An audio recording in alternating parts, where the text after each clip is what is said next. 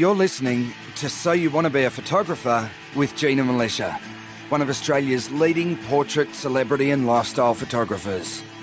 With over 25 years' experience in the industry, Gina is a pro photographer who regularly travels the world shooting for some of the country's top magazines and advertisers. She is author of four best selling books on photography, runs workshops, and mentors aspiring photographers all around the world. In conversation with journalist, interviewer, and budding amateur photographer Valerie Khoo, Gina reveals what it takes to build a successful photography business, provides a sneak peek into life behind the lens, and talks about her tips and techniques to get the perfect shot.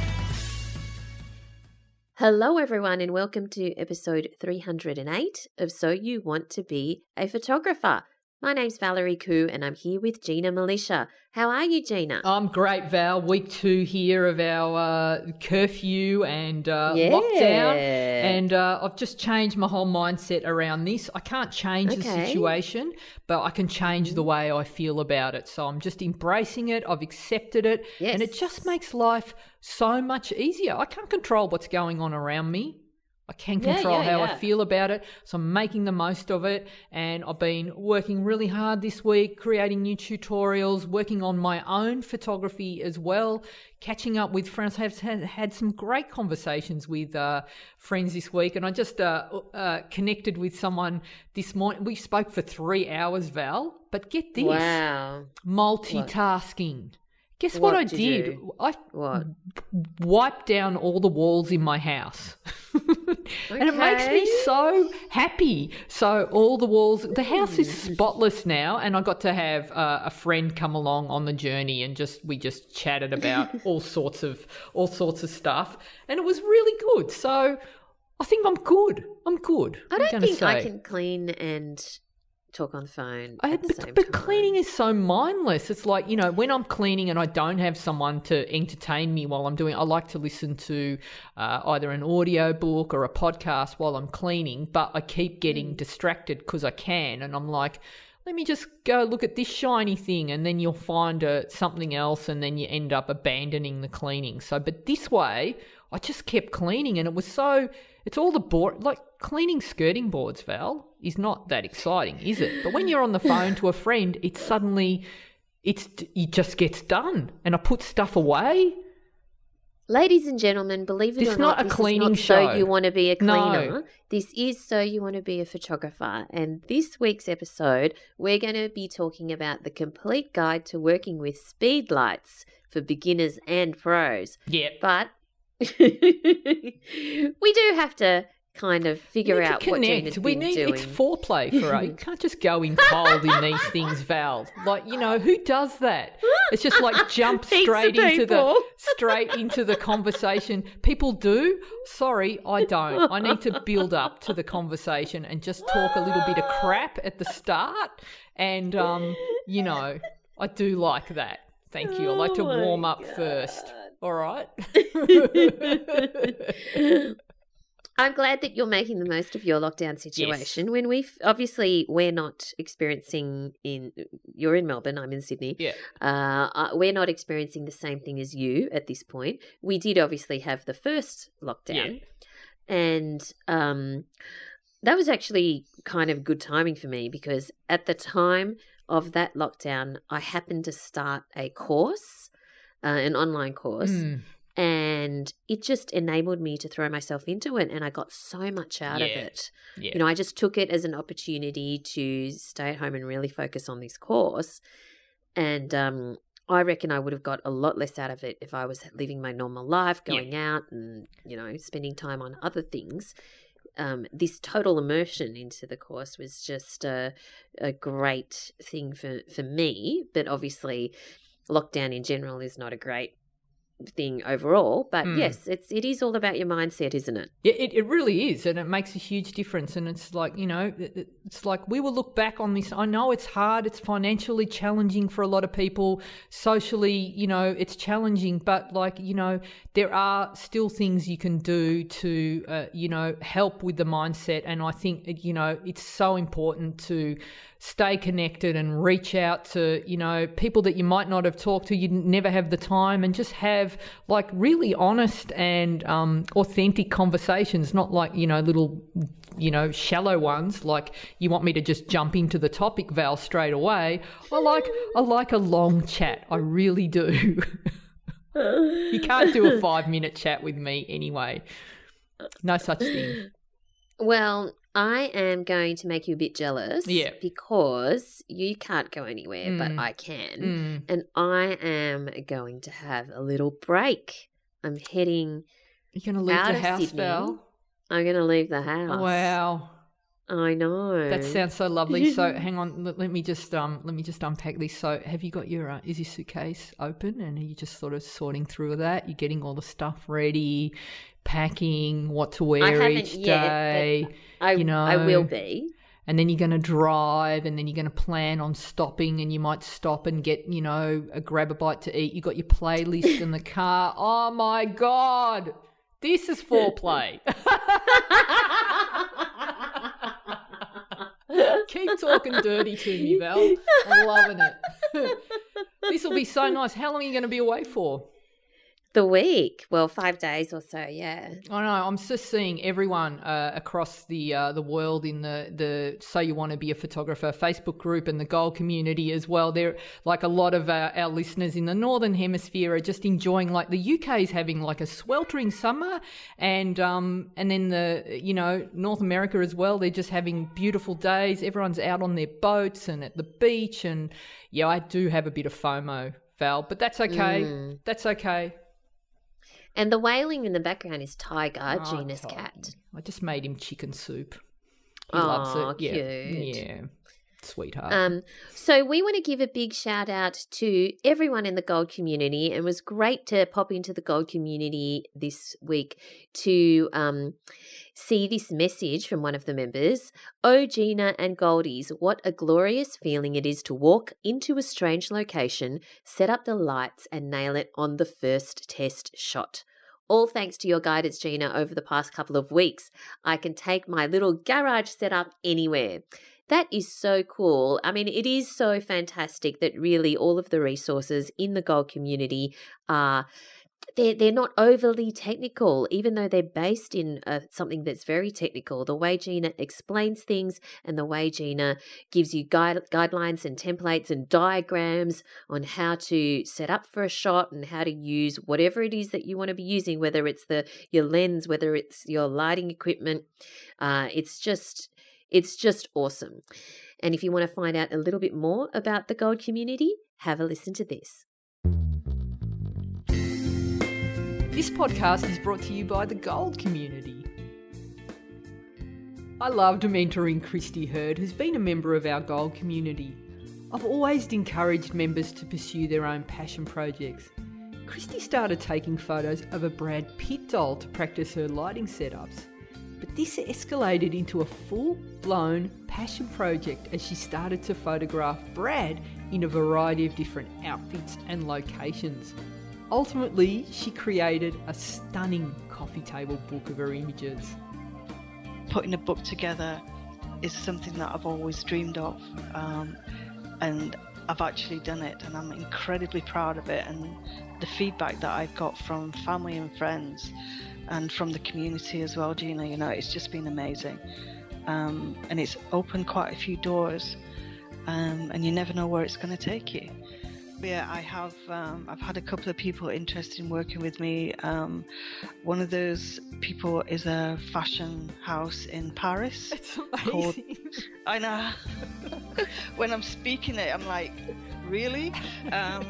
Yeah. So there's there's a fashion house in Paris called uh, Lords and Fools, and they create um, fashion for men and women, which is inspired by um, military. So they they're very regal. They've got a lot of um, you know great looking outfits that they create, and um, they created John Bon Jovi's waistcoat that he's currently wearing on stage. If you'd like to find out more about the Gold community, just go to ginamilicia.com and click on Join the Community. All right, so this week we're talking about speed lights, the complete guide to working with speed lights. Where do we start with this one, Gina? All right, so imagine, Val, how amazing it Yes. would be if you could just carry the sun in your pocket. Okay, So- yes, it'd be really hot. Uh, like, let's just go into imagination and all of that stuff doesn't matter how hot it is, how big it is. Be shoving yeah. it in. You need those really big pockets. You know how some jeans are really skimpy? They give you like little Oh, short yeah. pockets. I hate that. you can't put your phone in. So you've got Can't put your deep keys pockets. in there. You can't put your keys in. You can't put anything. They're useless. Um, Mm, useless. so Decorative.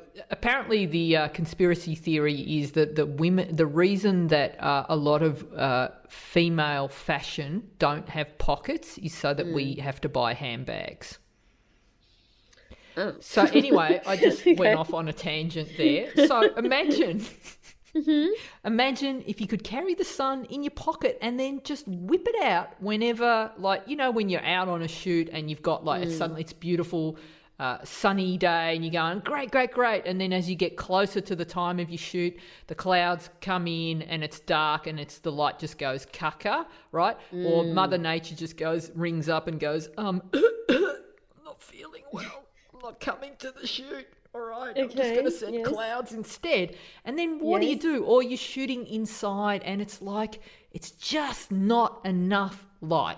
That's what the speed light's for. So it's this little portable um, source of light that you can carry around in your pocket or in your camera bag, add it to your flash or have it off camera. It communicates with your camera, and you can add, when you get used to it, just that little dook or a whole lot of light a big, big dump of light and light up a whole scene. You can light lots of people. You can do a little bit of lighting, a lot of lighting. But What's the big version of Duck? ah, Because duck, Duck is the little one. Duck. you reckon? I don't know. Okay. um, but when you know when you look at it, have you got a speed light, Val, for your camera? No. No. I do not. But you know what they are. We used them like last time I Yeah, yeah. your headshots. I did uh, use speed lights. So um, you spent a couple of days following them ar- around doing like a part of a speed light course. Yeah. So Hmm. speed lights, when you look at them, there's lots of dials and buttons and things. but why like don't that. you A little bit define for people So what a speed basically- light? So Gina, why don't Gina? Yeah, Why don't yeah. you define for people what a speed light is, just in case they're new to photography? So it's uh, a speed light is a type of flash that is connected to the top of the camera. That was the original uh, idea for the speed light. It'd be something that sits on top of the camera, little portable flash, tiny little flash unit that communicates with the camera and you fire it off. And then sometime 10 or 15 years ago, some clever little MacGyver cookie, right, just went, uh, what would happen if we took the speed light off and then we could take use the speed light like a little studio flash. Wouldn't that be amazing? And they managed to MacGyver um, a way to do that. And then since that clever little cookie did, did that the first time now we've got this whole um, heap of ways that we can use the speed light off camera. And you can also like light with four or five speed lights. You can have 20 speed lights. And the advantage of these over say a studio light or any other portable lighting is they're they're light. There's they're, so you get the speed of light is very light. So they're fantastic. I love them for traveling and I uh, love them for even shooting, you know, smaller headshot sessions. I won't do use them for for big studio shoots, but definitely if I'm doing a single headshot, Speedlight works well. I use it a lot for my street photography and things like that. So they're very very handy. So that does, did I cover the definition well enough? Pretty good. All right. Yep. So, um, so but when you look at them, there's, you know, you've got the on-off switch.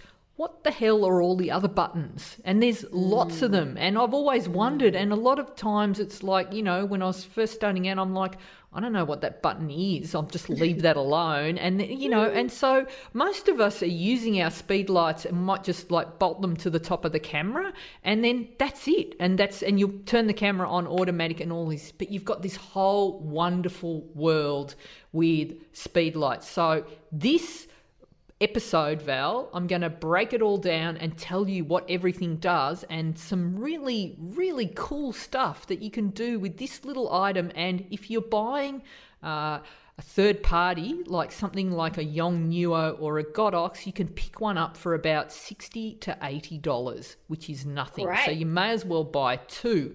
Or you can buy a name brand. Now, if you're a Canon shooter, Yongnuo and Godox, it's basically uh, allegedly reverse engineered Canon. They're exactly the same. It's the same thing. So, like, if you used to shooting with Canon, you can buy a third party like Yongnuo or Godox, and it's like the interface, everything looks the same. Um, if you're shooting with an, another um, brand, then or, or something like a Nikon, then uh, you can follow along and you can get the gist of what I'm talking about, and they have the same features, but it might be in a slightly different position or different to access. So, for that, I actually highly recommend you follow the RTM protocol, Val. What's that? What's the RTM protocol? Read the manual. right? So just read the manual Right. and uh, you know uh, find out where all the little um, you know because you'll find out you'll hear stuff that'll resonate. You go, oh, I want to try that, and it's like, well, where's that little doohickey? Doohickey, technical term for the little bit that controls that. All right. Very So- technical. Now, just a couple of things. Let me break down a, couple more definitions. So, the speed light itself, when you're using it on camera, sits on something called a hot shoe. Now, a hot shoe has got nothing to do with actual shoes. It's actually like a little, um, kind of a little U-shaped thing that sits on top of the camera. Everyone has see, seen those things, and then the the speed light actually slides on top of that and connects to the camera. Now, the reason it's a hot shoe is it means that the speed light will call the speed light Steve, will call the camera Dave. All right, so Steve, Okay. the speed light, connects, they're connected, they're physically connected to each other. And um, the fantastic uh, Hans, who invented the whole camera and all the theory behind it, the very, very clever science behind it, means that now the speed light can talk to the camera. And so if you've got your camera set to whatever uh, aperture you want to shoot at and um, you know your native shutter speed of your DSLR the and you take a shot Dave says to Steve Steve we're taking a shot. I'm taking a shot. I'm taking a shot. Get ready. And Steve's like oh ready already. And what they'll do is this is really clever. So da- Steve the speed light when you've ta- when you press the shutter, and this all happens so fast because you might have a shutter speed of one one fiftieth of a second, right? In that one one fiftieth of a second, what Steve does first is he sends out a little flash, just a little one, a pre-flash. This is if you're shooting in uh, TTL mode which I'm going to break all these terms down for you, but um, through the lens metering is basically what it means. Okay, TTL or E ETTL, evaluative through the lens metering. Basically, what that means is your camera, you, you, you go to take a shot, you press the button, and let's slow down time. Okay, slow it down. Steve, the flash, the speed light, sends out a pre flash that goes over to your person and feels around a little bit, looks around the room and goes, We reckon, Steve? I reckon we just put about this many hertz out of light out. And it measures actually the amount of light that you need for the shot. Then it goes, the, the, the then it reports back to the flash. Steve, I reckon you need this much flash. Okay, got it. Dave, ready? Here we go. And the flash goes off, right? They're very clever, aren't they? They're so clever, and you get a shot that looks half decent. Now, um, it's not always it's like I tend to find that working in ETTL mode, which is basically the automatic mode of using a flash, is a little. Uh, I find it a bit too heavy-handed for my liking, but it's a perfectly great way to learn. Just like when you get your camera for the first time, you shoot in in auto mode until you get the the sense of it. You're going to get great shots if you shoot ETTL, and you've got this great um, relationship between the flash and the camera. And you can take that further. You can actually take the flash off the hot shoe, all right, and you can mount that onto a, a light stand, all right? And Yeah. you can still have the flash and the camera communicating with each other with something like a, a transceiver receiver relationship, right? Now, when you're mounting your speed light, not on a camera but on a light stand, you need another kind of um, attachment and it's called a cold shoe. Now, basically, what a Oh. cold shoe is, is a hot shoe but without the connections. It's just a little, it's like a little doohickey, doodad that you slide the you slide the speed light onto, and then you can attach it to your light stand. All right. And then Right. you've, you've got this way to shoot off camera. So that they're the, the, like a little, breakdown of a couple of uh, the you know some of the terminology there. So you've got your hot shoe when it's attached to the camera, cold Yep. shoe when it's attached to a light stand. All right. And your doodad and your doohickey. Yeah, doohickey, doodad, very important um, technical terms to know. That now, Yes. in terms of the speed light, you've got the name brand. So let's say you're a Canon, a, a Olympus, or a Nikon. Name some other big name brand, Fuji. You can get dedicated flashes that are made by the manufacturer. And what you'll find is, uh, I have a, uh, I use Canon uh, and Fuji, and I've got Canon um, flashes as well, and they're really well made. And the the advantage of buying the name brand is if you're someone who's out there and you're shooting in the rain, you're an event photographer, you have to be you you, you want your your your gear to absolutely work day in day out and even if it gets a little bit of water on it and you're opening the battery compartment and putting new batteries in, turning it on and off all the time. You want something that's heavy duty, or you're a wedding photographer, right? You don't want your gear to break on the day. So that's if it's that you're using it that heavy duty amount and it's crucial for your craft. Then I think buy well, and something like the uh, the Canon 600 uh, EX Speedlight is a great buy, but it comes at a cost. It's I think it's about six or eight hundred dollars. They're not cheap, right? Now you Not can get cheap.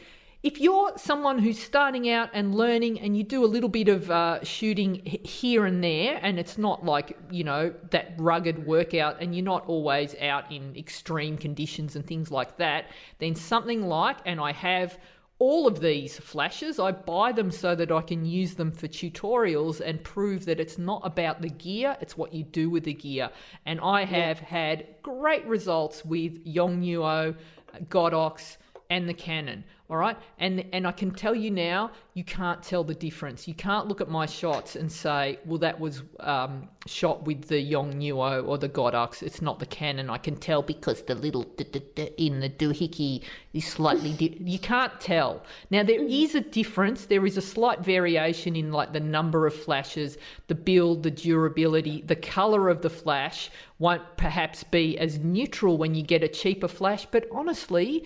Lightroom, Photoshop, if you've got a little color cast in the color of the light, you can easily remove it. So it's no biggie. So go for the, the cheaper brands if you want to learn, but I recommend get two at that price in case one Two breaks. of the cheaper brands. Yes, Right, yeah. in case one breaks. All right, and it's just handy, and I'll show you uh, in in this um, podcast. It's just handy to have more. Now, basically, if you've got a smaller speed light, uh, they're around 80 watt seconds. So basically, they're almost at full power.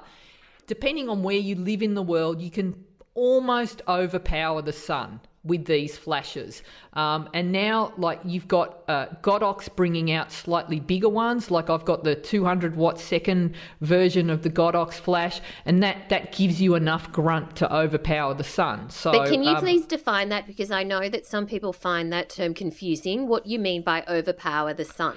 So if you let's say it's a bright sunny blue sky day and it's midday and you've got the sun in the sky, okay? And I've got I'm going to photograph you Val on the beach mm-hmm. there that where you live, right? And mm-hmm. so you can imagine if the sun is directly above your head and we've got nowhere else to go, there's no shade, I have to take this photo in this place with the sun directly above you. What is going to happen when you've got sunlight directly above you? Can you tell me what you imagine that's going to look like in daylight? ha- if the sun is directly above you, you'll have a shadow under your chin, so there'll be a dark bit Yeah. under the chin and also under potentially your nose and maybe depending on how deep set your eyes are, maybe your eyes. Or how dehydrated you are because i find if i don't drink enough i get really deep sunken eyes so like and, and people have different like some it true and some people Mm-hmm. have like a slightly um uh their, their, their forehead juts out a little bit more so you'll get like Yes. raccoon eyes okay Ah, yes, so yes. so that's what happens at midday but if you've got a, a flash and you turn that on and put that in the shot, I can eliminate or fill in all those shadows. So it'll eliminate the um, light the, the shadows in a shot and Great, fill okay. fill the shadows. So that's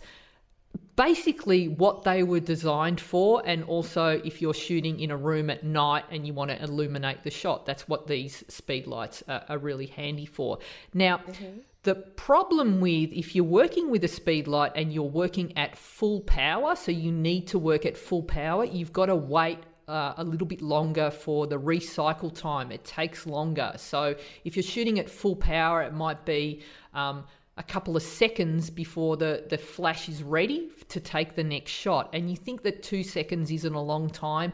It is when you've got a group of people standing in front of you waiting for you to take the shot. So you're constantly going, okay, guys, here we go. Take the shot. And then you go, Yeah. all right, just waiting for my flash to, uh, not ready yet. We're just like, keep it up. There's great energy. Dave, you look good. Steve, everybody look good. All right, it's ready, ready, ready. Okay, here we go. You can see how that's going to, um, uh, s- slow down um, and co- kind of kill the vibe of the shot. So that's why I recommend that if you're uh, doing like a whole c- couple of days of photo shoot and you've got people coming coming in and leaving and it's like I don't recommend speed lights for that sort of work. You're better off with a studio light because you just bang bang bang bang and they're just like the plug-in lights that plug into the Yeah. power. You can shoot and you can get a lot more done. Um, but if it's just like one person like you on the beach there val we'll have uh, rexy and rocky holding that light. You know remember when uh, beyonce announced the birth of her twins? Oh, yes. with that photo of her holding the two babies Oh, we yes. could do that on the beach with you with Recky and Rox, Rox and, Rocky. and Rocky and Rexy. Rex. Don't you think that'd be super cute? Yeah, let's do it.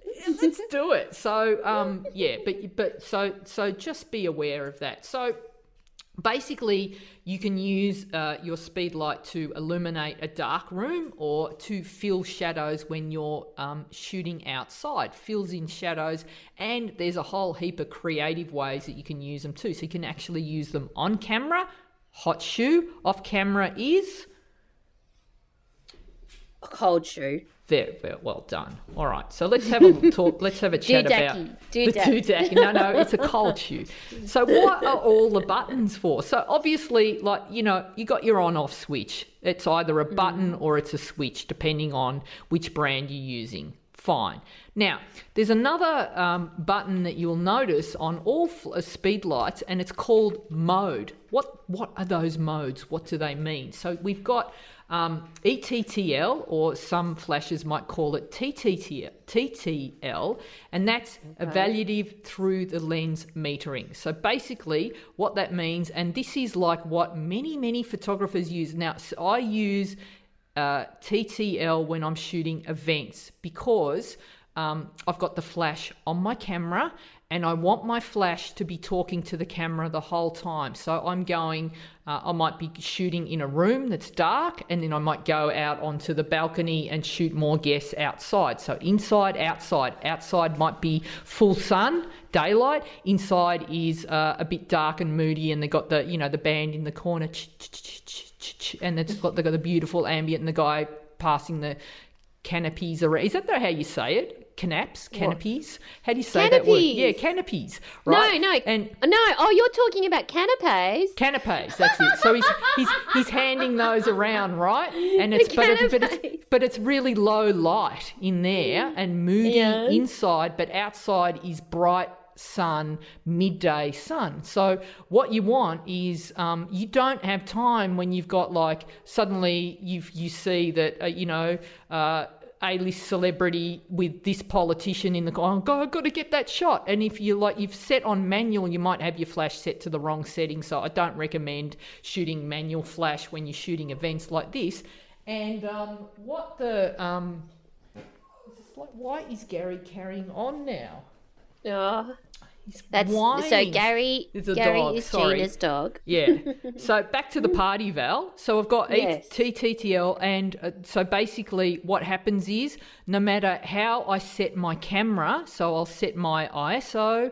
uh, And I shoot on manual mode with E ETTL of the flash on camera. No matter how I, set my camera, um, ISO, f stop, and shutter speed, uh, the flash will um, work out what exactly is the, the, the amount of light I need. All right. So Okay. we're just going to hold that thought. Okay, Val, we have to pause for a sec. I've got to let Gary out. All right. So I'm gonna- Okay. we'll just pause for a sec. All right.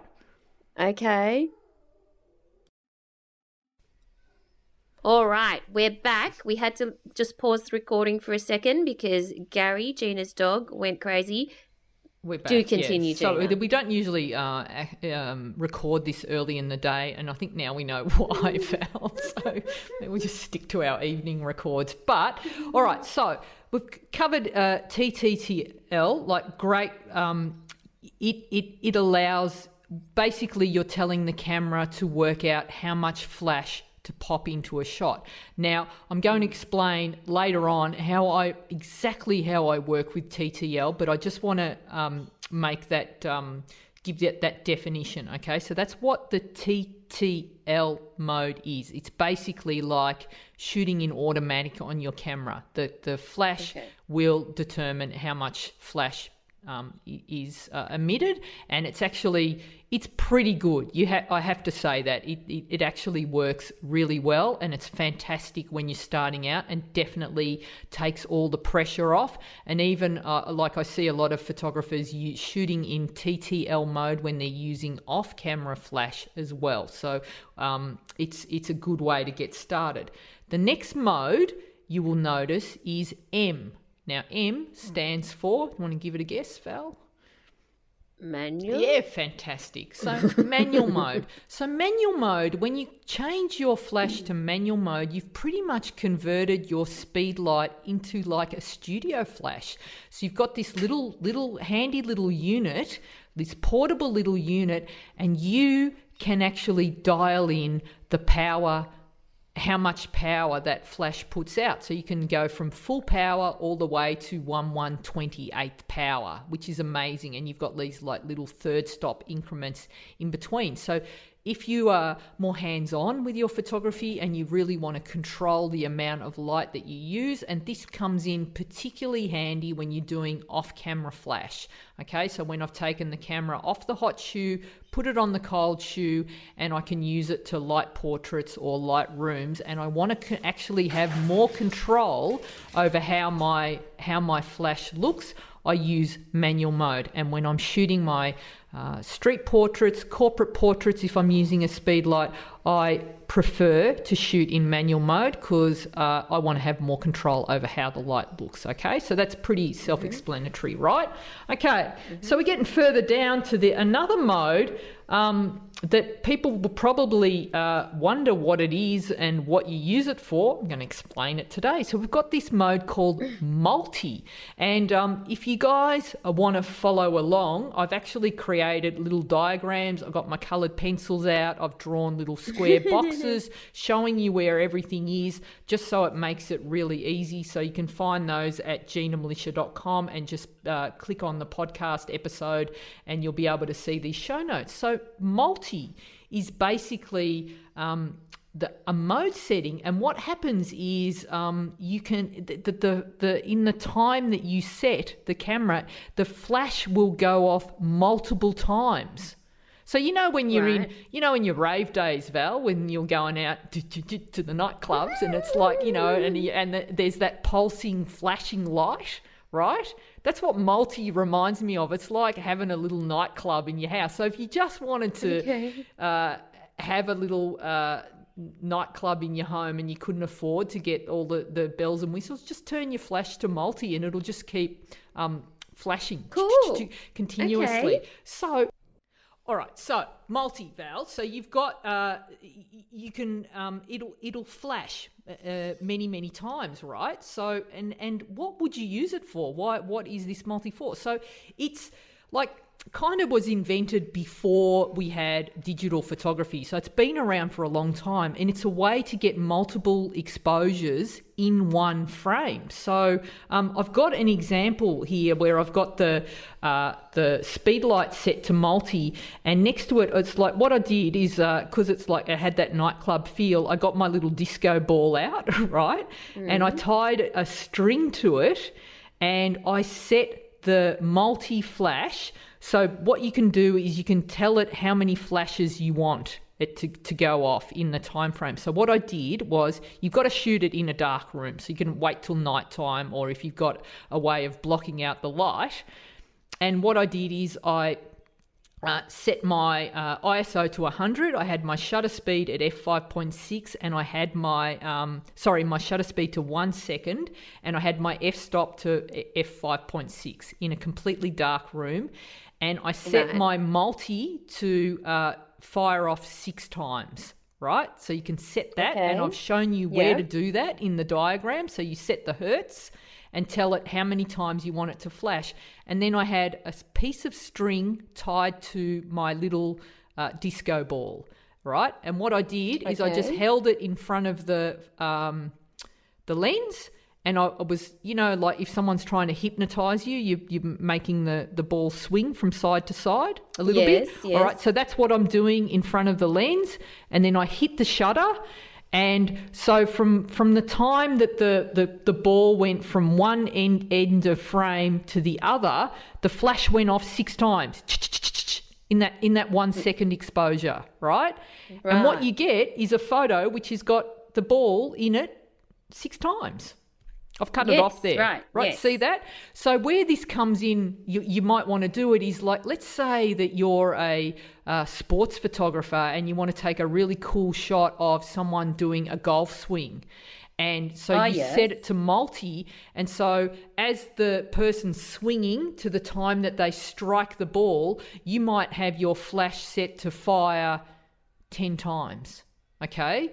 Right. in a dark room, you're going to capture the, the the swing from the top when he goes back all the way, and then again and again and again until it strikes the ball and maybe the ball going off as well. So anything that's moving is going to be photographed again and again and again. Does that make sense?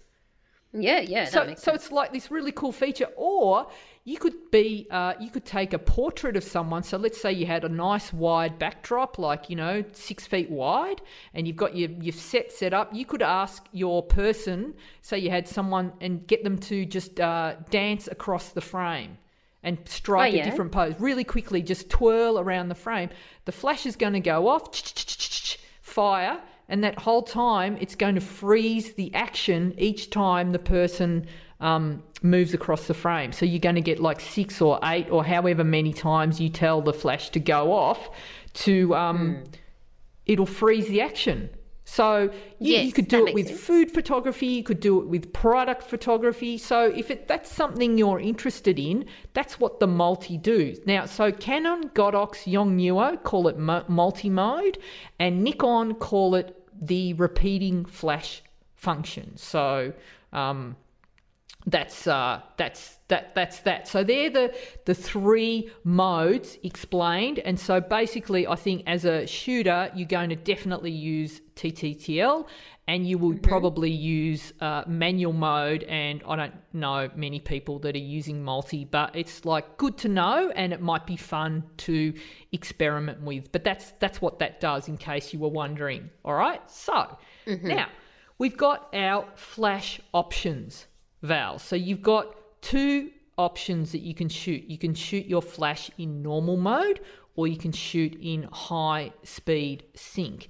Now, if you have a um, normal camera with a, um, a shutter, like a DSLR, what it is, it's let, us go to. I know you love theatre, Val. So you know when before when you're sitting in the audience waiting for the curtain to um to come up, um, and then at the yes. end of the performance the curtain comes down. That's pretty much how a shutter works. So when you press the shutter, the curtain comes up, right? Mm-hmm. It exposes the film, and then there's so you know how um, in in cinema there's sometimes there's two uh, or at, at a uh, you know a musical or, or, a stage play there's the front curtain and then there's sometimes there's a back curtain right yes. two curtains same with the camera okay so when you press the shutter the front curtain comes up and then it'll mm-hmm. stay open for the uh, the shutter speed that you've determined so if you've um, set your shutter speed to 1 60th of a second. When you press the shutter, the front curtain comes up, and after 1 60th of a second, it closes the shutter with the rear curtain. The rear curtain comes up behind and closes. Okay, so the front okay. curtain opens, you expose your shot, rear curtain closes, finishes the exposure. Right? Does that make sense? Yes. Now, because of this, um, each if you've got a DSLR camera, there is a limit to uh, how fast you can shoot with a, a, a, speed light or a flash. You've got a sync speed, which is native to each camera. It's usually around 1 200th of a second or 1 250th of a second. Now, if you're okay. shooting in normal mode and you go above the sync speed of, let's say you're shooting with a Canon and it's 1 200th of a second, if you try and shoot a little bit faster, say 1 400th of a second, what happens is the flash duration is faster than the, the, the, the the curtain coming up at the rear, the rear curtain gets in the way of the flash and is still closing as the exposure's finished. And so what you'll get is you'll get a black bar in your frame. All right, so you can see in the show oh. notes, I've got on the left there, I've got one two hundredth of a second f4 with off camera flash, and that is yep. John Cena, I think, is my little. Um, oh, yeah. Yeah, right? That's who it You've got to look at yeah, the show notes, yeah. everyone. Check them out at ginamilicia.com because Gina's used a figurine, yeah. like an action figure, uh, to, to do this, but she's got John Cena. Yes. so, um, on the camera left, he's uh, shot with one two hundredth of a second f4 off camera flash, no issues whatsoever. That looks all perfectly balanced. Okay. Mm-hmm. When um, and and I can like for the sake of the experiment, if you're working with a uh, native flash, so if you've got a Canon flash uh, and you're trying this. Um, it's just it just won't let you go above a 200th of a second but if you use say a Yongnuo or a, you know a third party brand you might accidentally go over that shutter speed and what you'll find is you'll look at your images and you'll go oh there's a black bar on my image and that's because that rear curtain um, is too slow getting out of the way and it'll catch uh, if you try and shoot a little bit faster does that make sense Yes, so sense. so it's important when you're shooting in normal mode that you have to stay within the recommended shutter speed or slower of what the camera tells you. Now this can be problematic, Val. So let's say mm-hmm. that I've got my shot of John and uh, it was like a sunny day outside and it's like I, I like shooting at f4, but it's like, oh, I'm starting to see a bit too much of the vegetation in the background, and the background's a bit jarring. What I'd really love to do is shoot with off camera flash at, at an f stop of 1.2 on my 85 lens, right? And I want to mm. shoot, and I want the background to be really dark and moody. All right, so I want I want that shallow depth of field, but I want to shoot at a faster shutter speed. Now, I know that in normal mode, I can't do this. Mm. And the reason you might do this is let's say you wanted to shoot outside on a bright sunny day, like this, mm. the, you know, that uh, portrait of you holding the twins on the beach, yeah. right? Rex you, and Rocky. You in a uh, macrame bikini, right, and holding one, one, one little kitty in each hand, and it's midday right? Mm-hmm. But but what you've asked is like what you really want is the look that you know when you've got blue sky, water, and mm. sand, and you throw that right out of focus. You really mm-hmm. want you and the kiddies to be the hero of the shot, and you want the background to be just dreamy and completely out of focus. So it's just like Yes, blue, yellow, right? So. And uh, so- like a t- typical cover shot. Like a typical cover shot. We used to have little backdrops that we used, Yeah. like for, Yeah. you know, for, for that sort of thing. But you want to create that look. That's you wanted to do a uh, 1986 Cosmopolitan cover shoot, right? That's right. so so so if I wanted to, because we've got the problem, Val, is like um, I don't want you to have raccoon eyes for this shot, so I need to use fill flash, right? Because it's midday, but at 1.2, uh, you know, even at an ISO of 100, shooting at 1.2 means that if I try and shoot that outside in midday, my shot is like five stops over because it's too bright for me to shoot at 1.2. So if I wasn't using the flash, I could increase my shutter speed to one two thousandth of the second and I'm going to get the correct exposure. But now I can't use my flash unless I use the next technique, which is if I change my flash mode to high speed sync. And this is this other little clever thing that some clever little cookie at the flash factory invented. And basically. Doesn't he got ha, or, or she have a name like Hans? Yeah, but I'd, I need to think of a name. Like, I think Clever Cookie just covers it, you know? Mm. Don't you think?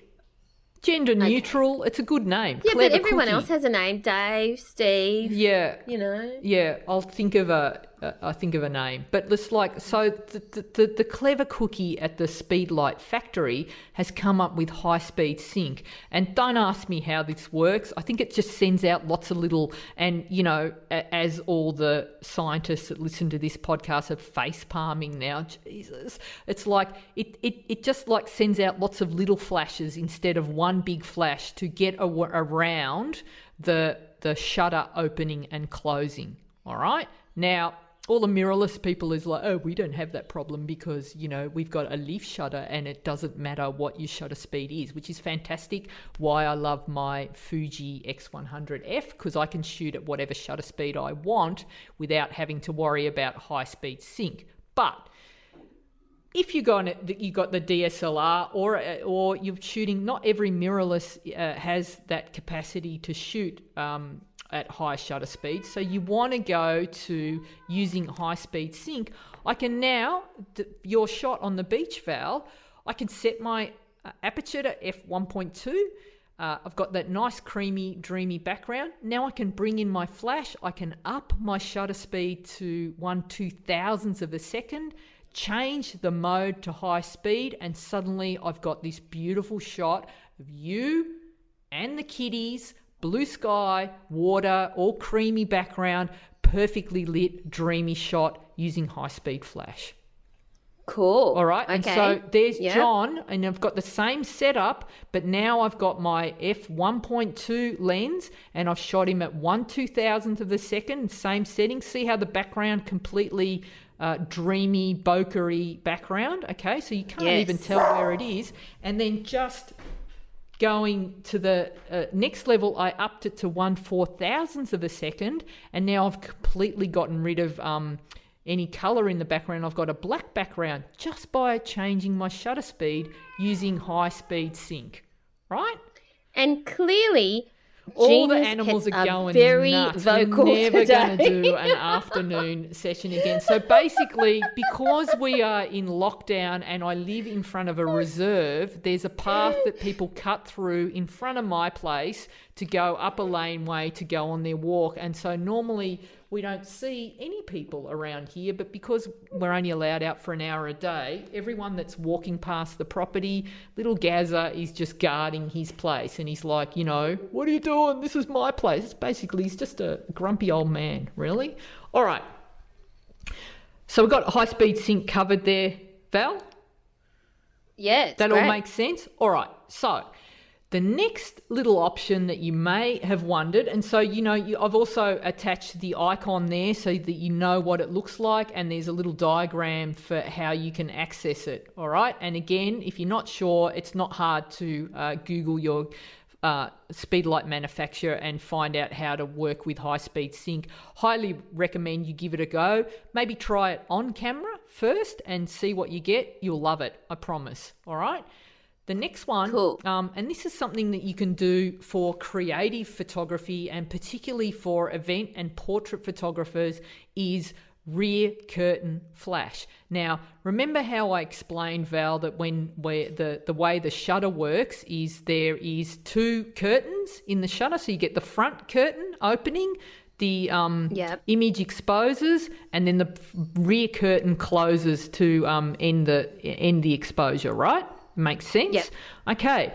Now, um, by default, your flash and every flash is set to open um, to fire when the front curtain opens. So when you press the shutter, the front curtain opens, and if you've got a flash on camera, right, or off camera, the flash fires as soon as you open the front curtain, right? It goes off. Yes. Now, when you change it to rear curtain flash, what happens is you press the shutter, the front curtain goes off, and then the, mm-hmm. the, the flash will go off at the end when the rear curtain is coming up. Okay? At the ah. end of the exposure. Now, this doesn't really matter if you're shooting at one two hundredth of a second or one one fiftieth of a second. It doesn't really make a difference. So if you're outside, rear curtain, rear front doesn't matter. It's it's all going to be Yeah. the same. But where it gets really interesting is like let's say that you're an event photographer and you're shooting uh, the bride and groom having their first dance. So you can imagine fairy lights everywhere, n- nice moody dance floor, right? And you and and um you know, sparkles all over the dress, low lighting, beautiful. So what you want to do is you want to the the the groom and the and the bride have gone and learnt some really groovy um, dance, and they're twirling around and around on the dance floor. And what you want to do is you don't just want a static look to the dancing, right? You want to incorporate that movement all right and you want some maybe some light trailing. So let's just say for the sake of this argument that the bride zilla is wearing a um a, a tiara that's got um flashing lights on it. Okay it's a very uh, high highbrow wedding now. So she's got she's got the sparkling lights on her tiara right? Imagine that and the groom's spinning her around and around, going, What the hell have I gotten into here? How do I get out of this? Because she's already changed. She's like, Okay, you're mine now. No, anyway. so she's they're twirling and dancing around. So if you've got your flash um, changed to rear curtain flash, what happens is, and let's just say I'm going to do, it's really low exposure in the room. So I'm going to do a one second exposure. So my shutter speed is set to one second. Okay. okay. And so what happens is they're dancing, all right, and it's set to rear curtain flash. I take the photo, the front curtain goes up, and the camera starts exposing. All right, so it's it's Bridezilla with a flashing tiara. Okay, the camera is recording for that entire second, and then at the end of the second, the flash goes off Yeah. curtain Right. closes, end scene. Okay, now what happens is when you record that is because, um, and we remember from the light painting episode where I said you've been in a dark room and you get a light, you get a phone or a torch, your shutter opens for a few seconds, and you wave that torch around, it's going to capture those trails of light. This is exactly what's happening with rear curtain flash. So while the shutter is open, uh, and for that first second, as it's exposing, the camera is recording Bridezilla's uh, lit up tiara as it's twirling around the room. So you're going to get that those streaks of light, right? As they're twirling around, and then just at the end of the exposure, at the end of the one second, the flash goes off, and it lights up the bride and groom, and there because of the the power of the flash, um, it, it freezes the motion. So what you get is you get Yes. this lovely light trail leading up across the frame to capturing the bride and groom. So you get this lovely movement. And I've demonstrated it here in the show notes so you can see exactly what the rear curtain flash uh, recurtain sync icon or recurtain flash icon looks like. So if you accidentally, like me, you're fumbling around and you go, what's this mean and why is it weird? You know, that's what the, the icon looks like. So it's very easy to um, engage just by finding the sync mm. button and bringing up that icon on the frame. Now, two examples here. Um, the top image is a uh, candle where I've set the camera to rear curtain sync and I've had mm-hmm. an exposure of, I think I had two seconds, again in a darkened room. So the candle's lit, and all I did is hit the shutter and then just move the candle across my frame, right? Mm-hmm. And so you can mm-hmm. see that um, for the first uh, you know, for the two seconds that the, the frames are, are open, um, all I have is there's no light. The only light that's being exposed is the actual flame of the candle, and mm, that becomes mm, a light mm. trail. And then just at the end of the frame, bsh, the flash goes off and lights up yeah. the candle and freezes it.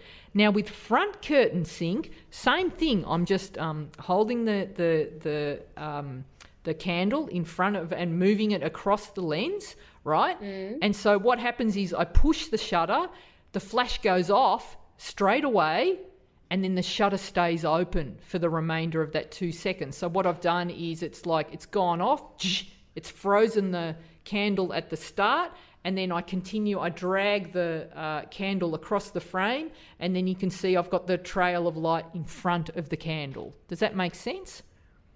Yes.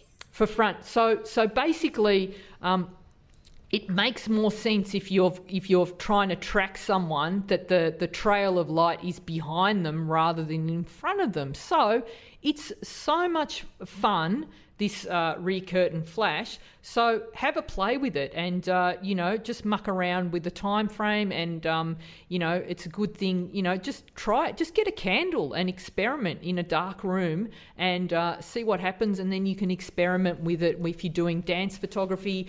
I've seen mm. it done in mm. studios. I've seen some amazing images uh, done with it. So it's uh, it's well worth experimenting.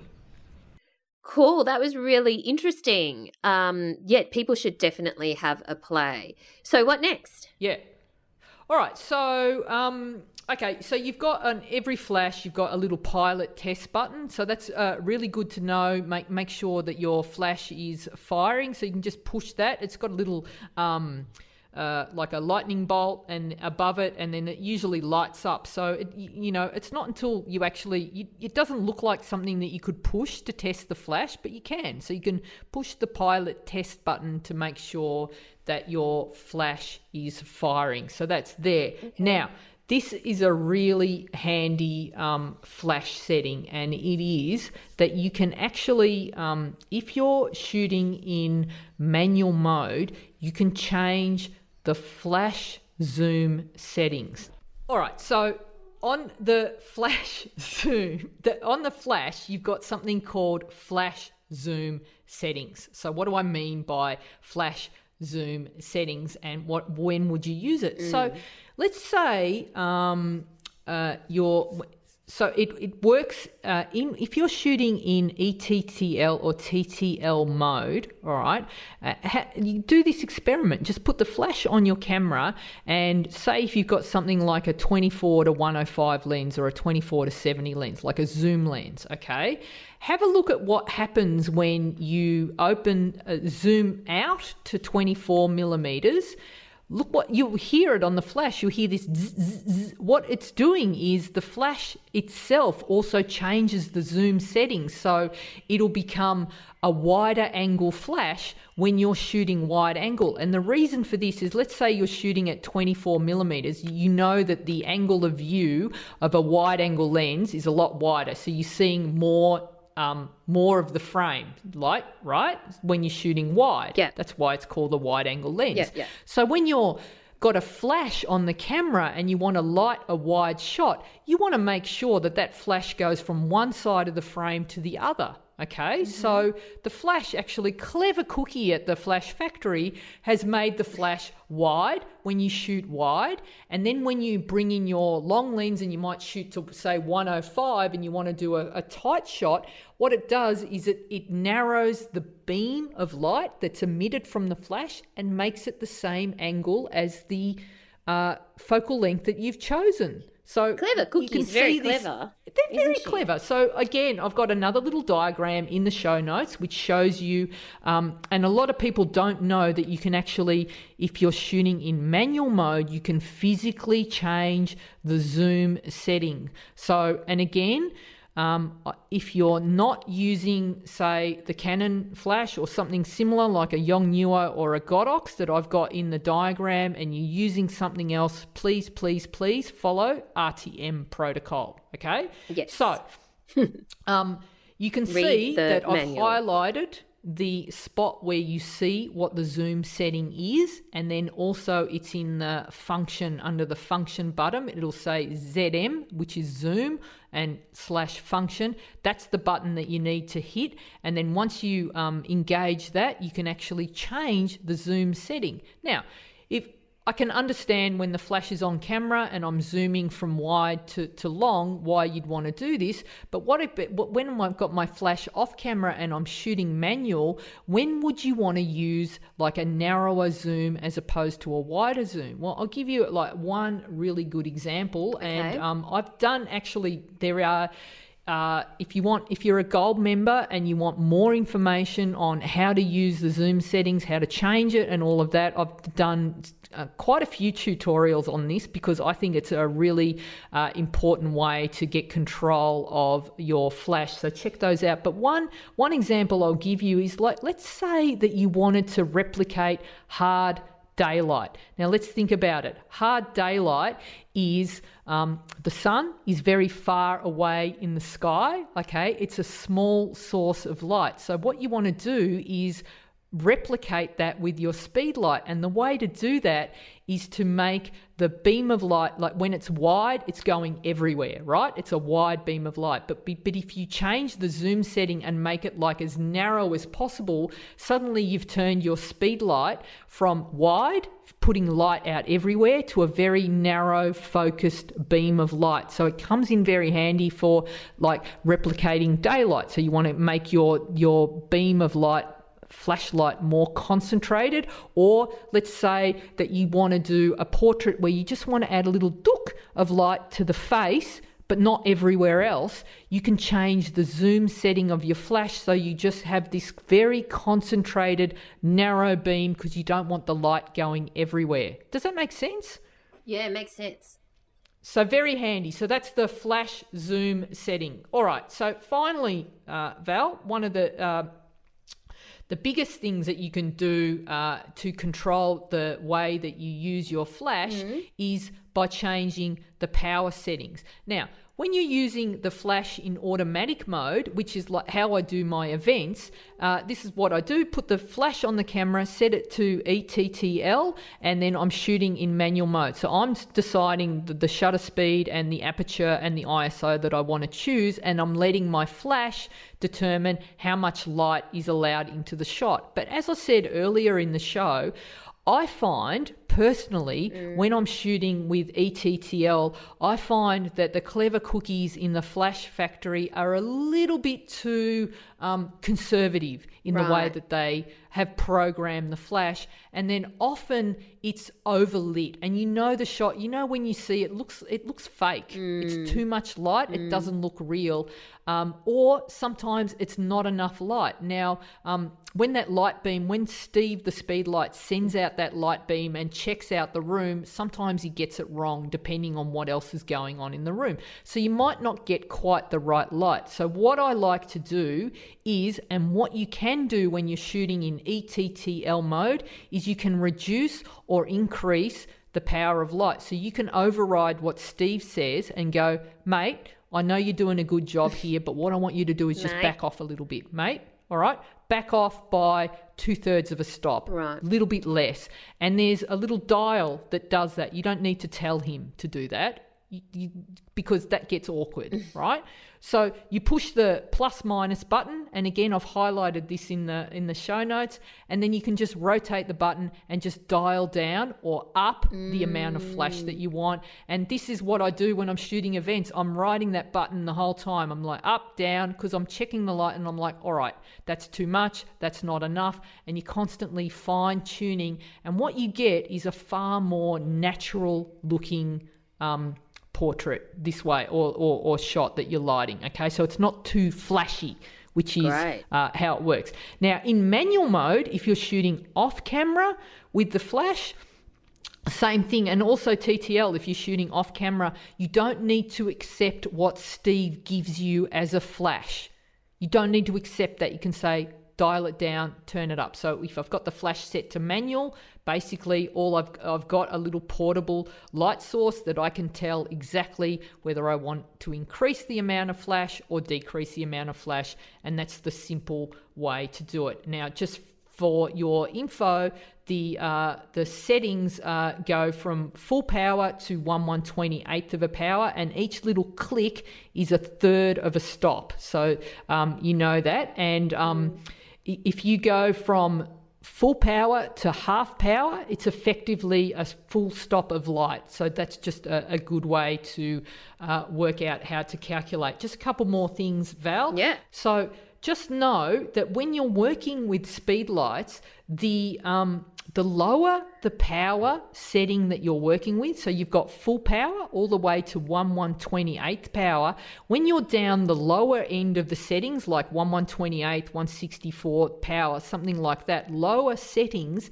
it's the the duration of the flash is much shorter and this is important. So you, the burst of flash it's like tick, yeah. right? Whereas if you're at full power it's See how it's longer? it takes longer to get it out.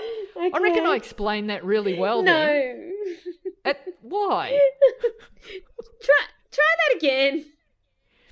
So when you've got a, a low power, say one one twenty eight, uh-huh. one sixty four, very small power, it comes out very quickly, right? Okay. It flashes right. in and out very okay. quickly. Right. But when right. it's full power, okay. You see how that Got took it. longer? Yeah. Just did that scientific.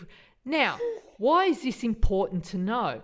Okay, if you are shooting, say, something like a, you've got your martini glass set up and you want to get the olive dropping into the martini glass and you mm. want to capture the moment where the olive hits the water and the splash comes up mm-hmm. and you want to have every single drop of water absolutely pin sharp Yeah. right you use speed lights and if you want to capture everything and freeze action then what you want to do is have your speed light setting lower so the duration of flash is instead of so that there is no drag and there's no time there's not that extra time for the Right, droplets yes. of water to move slightly Yes, right yes. so if you're doing high powered high speed photography you want the shortest flash duration um, possible Mm. and you can do that. So in this instance instead of using like one flash at um, full power you might engage three flashes all at uh, you know a lesser power so you get a shorter duration of flash. I hope that makes sense. Worth experimenting Yes. with because people get confused with shutter speed. It's not the shutter speed that's controlling the flash. It's the flash duration all right and the Yes, other thing is sense. if you're shooting at of an event um, and you've got your flash set to full power, you're going to have to have uh, like to wait for the recycle time. So if you actually up your ISO so that you need less flash, lower the flash power, what you'll do is you conserve your battery for longer and your recycle time is faster. So that's the goal Good so that you can just fire, fire, fire, fire, fire. Okay. Now all flashes come in with these little built-in diffuser. So you've got this little white bit of card that um, that slides out of it. That's like a little eye light kicker. So what that does is if you've got your flash on your camera and you have the flash pointed up at the ceiling because you're Yeah. trying to bounce light off the ceiling into the model, engaging that little white card will just actually push just enough light into the into the eyes to give a little catch light. So that's what that's used mm. for. You've also got this little plastic thing that um, you pull that out and that goes over your flash. Yeah. That's like a wide angle diffuser. So when you're shooting wide, it's good to use that. It just um, sort of softens and spreads the light a bit better. And also in your kit, you'll get this little um, white plastic dome that goes over the top of the light. That's another really basic diffuser. And depending on how you use the light and the angle of light, that is a great way to soften the light and um, get rid of harsh shadows when you're working with speed light. So that works good. And then um, You've got some little doodads on the side. so if you look at the side of the thing, doodads is the technical term. You'll often have a PC jack, which is like a little port that you can attach um, like external transceivers and receivers. And you've also got a slot that you can attach an external battery so that if you don't want to use um, batteries for your flash, you want your flash to recycle quicker, you can get something called an external battery pack that just keeps your flash going um, all day long. And then some flashes have like little mini USB ports. So that's what the little doodads on the side are. Now, finally, um, when you've got a couple of flashes, what you can do is this is another little clever thing that the camera, the clever cookies at the Speedlight factory have come up with is you can have one flash talk to another flash. So you could have 10 flashes and you can set them up so that one flash is in charge of all the flashes. Okay? So one flash can be your controller that sits on the camera that controls all the other flashes in the room. So you might have one flash as a controller and another flash as the receiver, and you can dial in the settings and um, and m- make it all work that way, which is really handy so that you can shoot with multiple flashes. Now, there's other ways to do it. There's these uh, funky little units that'll sit on top of the camera and control all the flashes. You can control them in groups, but you can also work uh, with two speed lights doing that. And so, um, basically, uh, we've got this really outdated system of naming um, the two, the receiver and the controller, um, that needs to be um, uh, changed, I think. So we've still got this old system um, that the that they use in the in the science world of using the, the the head controller is master and then the receiver is the slave. So um, basically know that, and so that you need to make sure that if you're working with more than one flash, you need to make sure that the one that is in control that's sitting on your flash is the master, and then the one that you're using to fire off is the slave. So we often, um, yes. you might have problems connecting the two that way. Uh, now, um, what Canon does, which is really clever, is if you are in master mode, it lights up yellow. And if you're in slave mode, it lights up green. Isn't okay, that clever? Yeah. Mm-hmm. So you know, so you know that if you're you're using like five uh, Canon flashes, they should all have big. The, all all the ones that are the the um, receivers need to be. Um, oh, sorry, slave is yellow, master is green. Okay. All the receivers need to be yellow, and you need to make sure that the master controller is uh, green, so that you know it's like it's a really way, good way to see at a glance what every everything is doing. Um, so, and that's that's pretty much it. Now we can go into. They've got a whole other episode where I'll go into uh, what the best modifiers to use are and how to soften and and um, shape your light. But that's a whole other episode. But I just wanted to do a deep dive into what all the buttons mean. I'm sorry uh, that uh, my pets were, they've all gone to sleep now, um, were so misbehaved during this um, episode, but uh, hopefully you guys got some uh, good good knowledge out of that, uh, that one. All right, so that was practically a university degree into speedlights.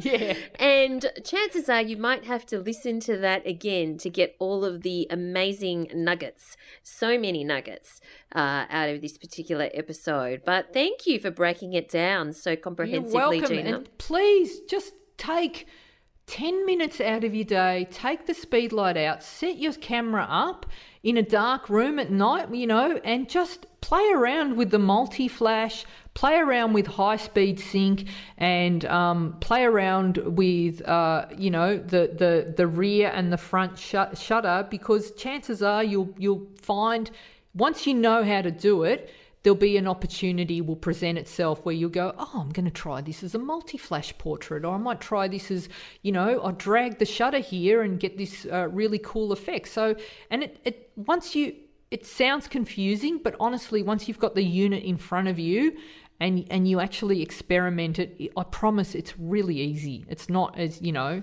Don't let all those buttons and dials and doohickeys, uh, you know, overwhelm you. Fantastic. All right, so this brings us to the end of this week's episode. Where do we find you online, Gina? You can find me at ginamilicia.com. That's G I N A M I L I C I A. And I'm at Gina Milicia on all social media. And if you want to take your photography to the next level, then check out the Gold Community. It's at ginamilicia.com and click on the Gold Community. What about you, Val? You'll find me at Valerie Khoo on Twitter and Instagram. That's K H O O. And over at valeriekhoo.com. Thanks for listening, everyone. And we look forward to chatting to you again next time. Thanks, guys. Thanks for listening to So You Want to Be a Photographer. For more information, free resources, and Gina's regular newsletter on everything you need to know to become a successful photographer, visit ginamilicia.com.